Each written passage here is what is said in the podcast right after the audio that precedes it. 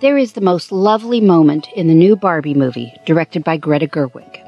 In it, Margot Robbie as Barbie sits on a Los Angeles bench next to an older woman. She turns to look at the woman.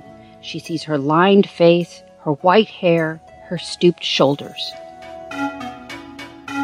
You are so beautiful, Barbie says to the woman, who then quips back, I know it. Asked to cut this sequence by studio executives, Gerwig, who turns 40 this year, refused.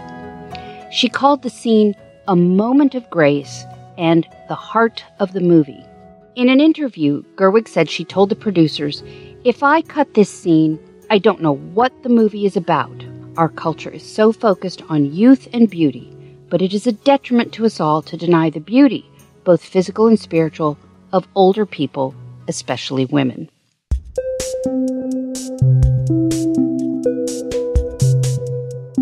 Welcome to Inspired by Interfaith Voices. I am Kimberly Winston, in this week for Umbreen Khan.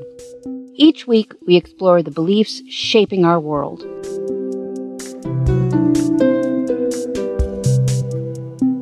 According to Stanford University's Center on Longevity, half of today's five year olds may live to be 100. And by 2050, newborns can expect to live at least that long.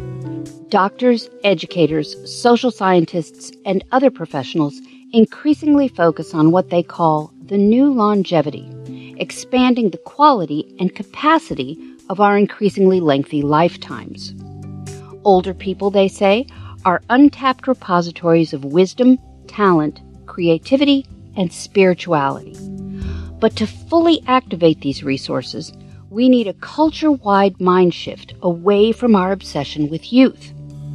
Our guests this week are working hard to make that happen, and they tell me spirituality is crucial to their process. Carolina Nieto leads the Mexican, Central American, and Caribbean office of Ashoka, a nonprofit that supports social entrepreneurs. That's someone with an innovative idea for the betterment of people, not profit. Today, that increasingly includes post retirement adults, which happens to include Nieto, who came to Ashoka after a long career in supporting women in business. I asked Nieto, who is based in Mexico, to define the new longevity.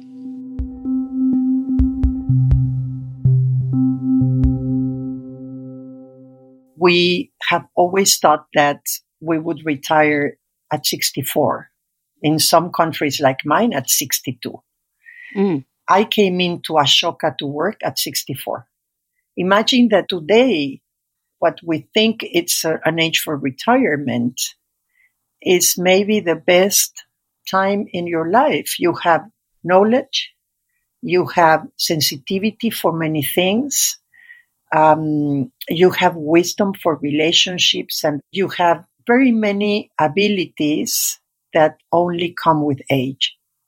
So what we think is that we need to think that we can be change makers all the way to the end. So that's what we bring with new longevity. Uh, it's not only a way of thinking, which we we think is the main thing is that we see ourselves in a different way, but it's also a way of bringing spaces so that people can contribute and serve all the way through the end of their life.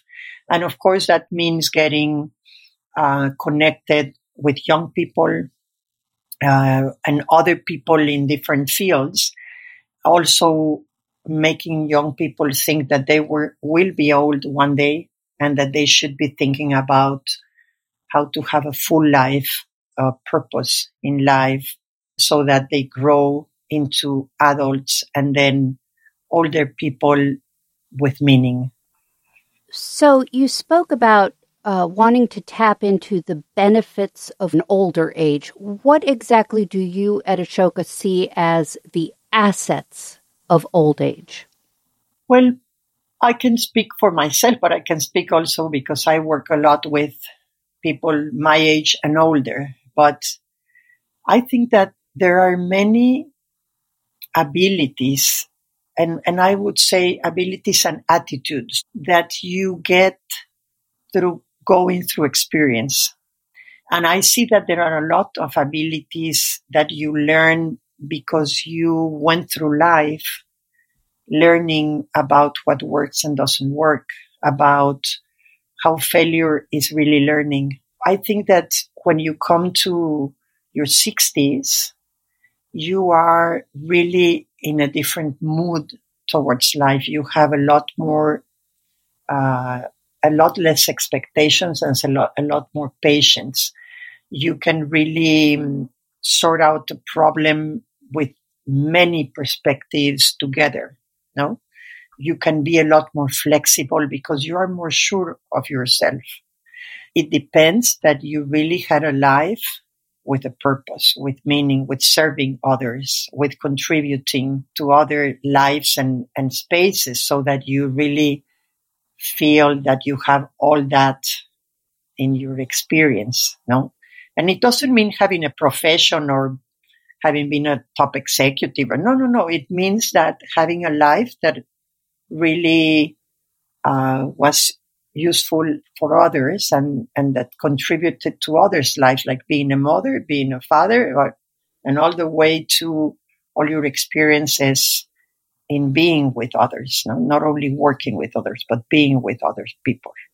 So I think I'm hearing you say that by the time we reach the age of 60, 65, 70, we have patience, mm-hmm. we have experience, I think I'm hearing you say we have discernment, um, you know, the ability to see what needs to be done. And I think I'm also hearing you say that for this to work, it has to be intergenerational. Am I correct? Mm-hmm. Exactly. And what is the vision that you and others at Ashoka have? What is the change that you're looking to make by tapping into the new longevity, what are the problems you see being able to solve? The first thing for us is how do you bring a new mindset shift in two ways? One is that older people see themselves as change makers, which I think because they are change makers, they just need to unleash the power within themselves to see that their life is important to others and they can contribute. That's like one shift that we want to make. And then we want to make the shift on the rest of the people that tend to see that when you get older, you're not autonomous. Like they have to solve everything for you, that they have to give you things because you cannot get them yourself. You know, as we do sometimes with parents that we start solving for them everything. Mm. So they really disempower I, mm. I always say if you can really be autonomous and be able to do what you want to do, the worst thing that people can do to you is think that you cannot do it. You know, so it's a mindset shift for from everyone to see that uh, you can be a change maker all the way to the end. You can still be useful. You can still contribute with your knowledge. So we need change from every side of, of societies. And then we need to start bringing these new spaces for people to participate. Just having like the spaces to go on with what you know how to do and being able to work with, as I do, I work with young people. And of course, sometimes it's an effort to understand each other, but we speak a lot. We bring our, our paradigms into place and then have questions and learn together. So how do we bring those spaces to, to happen? Well, that's my next question for you. You know, you said this rem- this requires a cultural mind shift. Mm-hmm. What are some of the projects, the programs, the actions, Ashoka, that you have going in order to start this change of mind, this mind shift? Mm-hmm. Well, Ashoka has a strength that very few organizations have.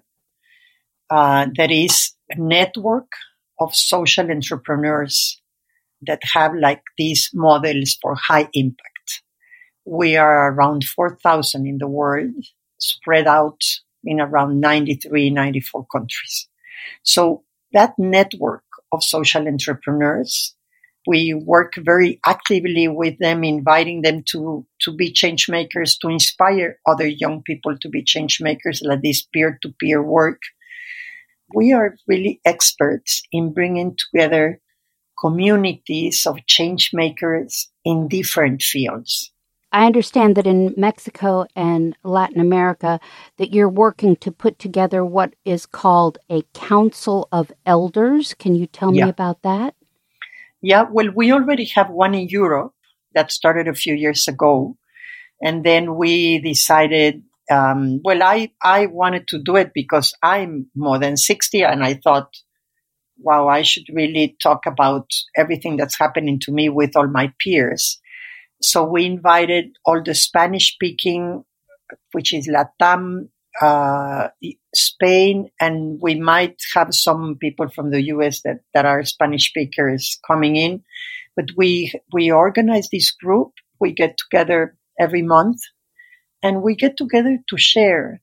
For example, last week we were speaking about how should we be preparing our families for a good end of our lives. Mm. How would we like to go about if we get sick or we come to a, a final sickness, no, that you really are getting closer to death? How should we prepare? Social entrepreneurs sometimes don't think a lot about their retirement and how are we managing and solutions that we could bring about for all. But we, we think that this is a stage where we should get together a lot to learn together and share the stage we are in and how we are continue learning about everything that is happening in our lives. So we are now a group of about 12 fellows, we call the, the people, the social entrepreneurs in our network. Uh, and we hope that a lot more will join in. And then we could maybe expand into activities that we do with young people or with other experts in different areas. So, um, so this is something we just started a few months ago, but I, it's going so well that I wish we could do this a lot with many other people. Do I understand that part of the goal here is if we bring these elders in and we pair them up with younger folks or we, you know, mix these groups of social entrepreneurs who are older and younger, that we can tackle problems like climate change, uh, racism, um, you know, the what I would call the world's social ills. Is that correct? Mm-hmm. Yeah, we have selected uh, five topics that are now working strongly. That are planet and climate, gender equality, tech and humanity, new longevity, and we added up recently migration. So we have found that it's a very good way of connecting people into social change. Let me push back on this idea a little bit, okay? That's my job, okay? Uh-huh. Okay, okay, very good. All right. Very good. So I'm coming up on a big birthday, big round number. Mm-hmm. And I find that, especially within the last 10 years, the older I get, the more pessimistic I am that anything mm-hmm. that I can do is going to change this world. I've lost that optimism of my youth. I look back and I say, we haven't solved civil rights, we haven't solved racism, we haven't solved health care, any of the ills of my lifetime. And if I'm honest, I would say I think we're regressing. Mm-hmm. So, what do you say to someone like me, who, at least for the exercise here, is playing the mm-hmm. role of a total skeptic. Why should I buy into the idea that at the end of my life, I can still make change? Mm-hmm. This last week, I was in Washington with, with a group of people from Ashoka and with Bill Drayton, our founder. And we talked a lot about history, about like moments in history where change has been very evident, you know, like you see like breakthroughs that happen. But if you go back and see history, we have changed a lot, a lot, but you only see it when you see history. I see, uh, for example, I raise my children that are now, I now have granddaughters and I see there are things that are not the same that I had. And I love the way they were because I think they were safer or they had better quality of life or whatever I think that was before. But then I see the freedom that they have, the openness to speak, the voice that they can really express, the way they choose. The, the, I see many things today that I didn't have. Mm. I see gender, for example, that I'm very engaged with. And I see what has changed from my grandmother, my mother, myself. And then I see my daughter. And then I see my granddaughters. And I, I say, it's not the same. So we need to connect a lot with history and with observation of the new paradigms that are in place. And I, I'm, I, I, can share something that I learned from my father that has always really been with me. He used to tell me a lot that every stage in life, every, I don't know the word in English, but like we say, like every long stage that we go through in life has a challenge. Mm. And we go on changing that challenge, but by then we are facing the next challenge. Mm. And we will never get, it would be boring to get to a moment in life where, where we solved everything. but we all wish for that, no? We wish to get to that stage in life where all could be so great and so beautiful and that will never happen it's good that we can recognize what we have accomplished um, and then see that life is putting something else ahead of us because we need to go on being change makers. I don't think it's good to live in a conversation that old days were better and that the future ahead is dark. No, because we, we have many things to appreciate of the change of evolution and many challenges that we need to face ahead, and we can contribute a lot from what we have learned from the past. Where does spirituality come into the new longevity from Ashoka's point of view? Mm-hmm. Is there a spiritual component to the new longevity that makes change making at this age more effective? Yeah we do believe strongly in spirituality, not in religions, in spirituality. Um, but I think that, and I will speak for, for myself, I think that if you want to really have the whole world come together um, with a, a, purpose of common good, uh, you need to see spirituality as this way of bringing all together with a purpose. You know, it's, we always say in Ashoka that we need to think less in terms of doing, more in terms of being. Mm. And that's where, where it makes sense to think of all human beings together with all this world being, the nature and everything together. We are a whole organism, living organism that needs to come together again. Carolina Nieto, thank you so much. Thank you. I love to speak about all these things.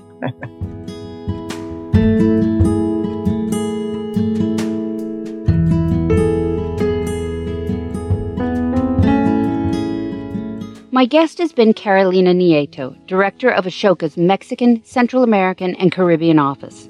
You can find out more about Ashoka's work in the new longevity at www.ashoka.org. When we come back, we'll hear about a project that sees grandmothers as an intergenerational glue.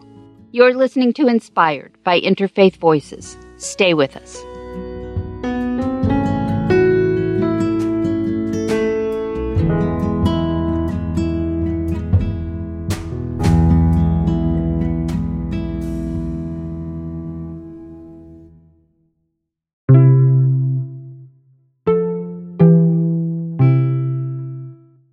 Friends. I hope you're enjoying the show so far. I just want to say thank you. Thank you for listening. Thank you for being part of our community. I don't know if you know this, but we are on the air all the way from Richmond, Virginia to Ketchikan, Alaska, and in so many places in between. We're a national show, and we are a small and mighty team committed to bringing you stories and sounds from around the world that convey not only the diversity and the pluralism of our country, but the beliefs that are shaping our world, our politics, our culture, and the ideas that sustain us and inspire us to think about where we are going. And that brings me to this question. If you value us, if you enjoy listening and appreciate what you're hearing, I want to ask you to take a moment to consider becoming a sustaining member of Interfaith Voices or make a one time donation at interfaithradio.networkforgood.com. That's interfaithradio.networkforgood.com. Thank you, and let's get back to the show.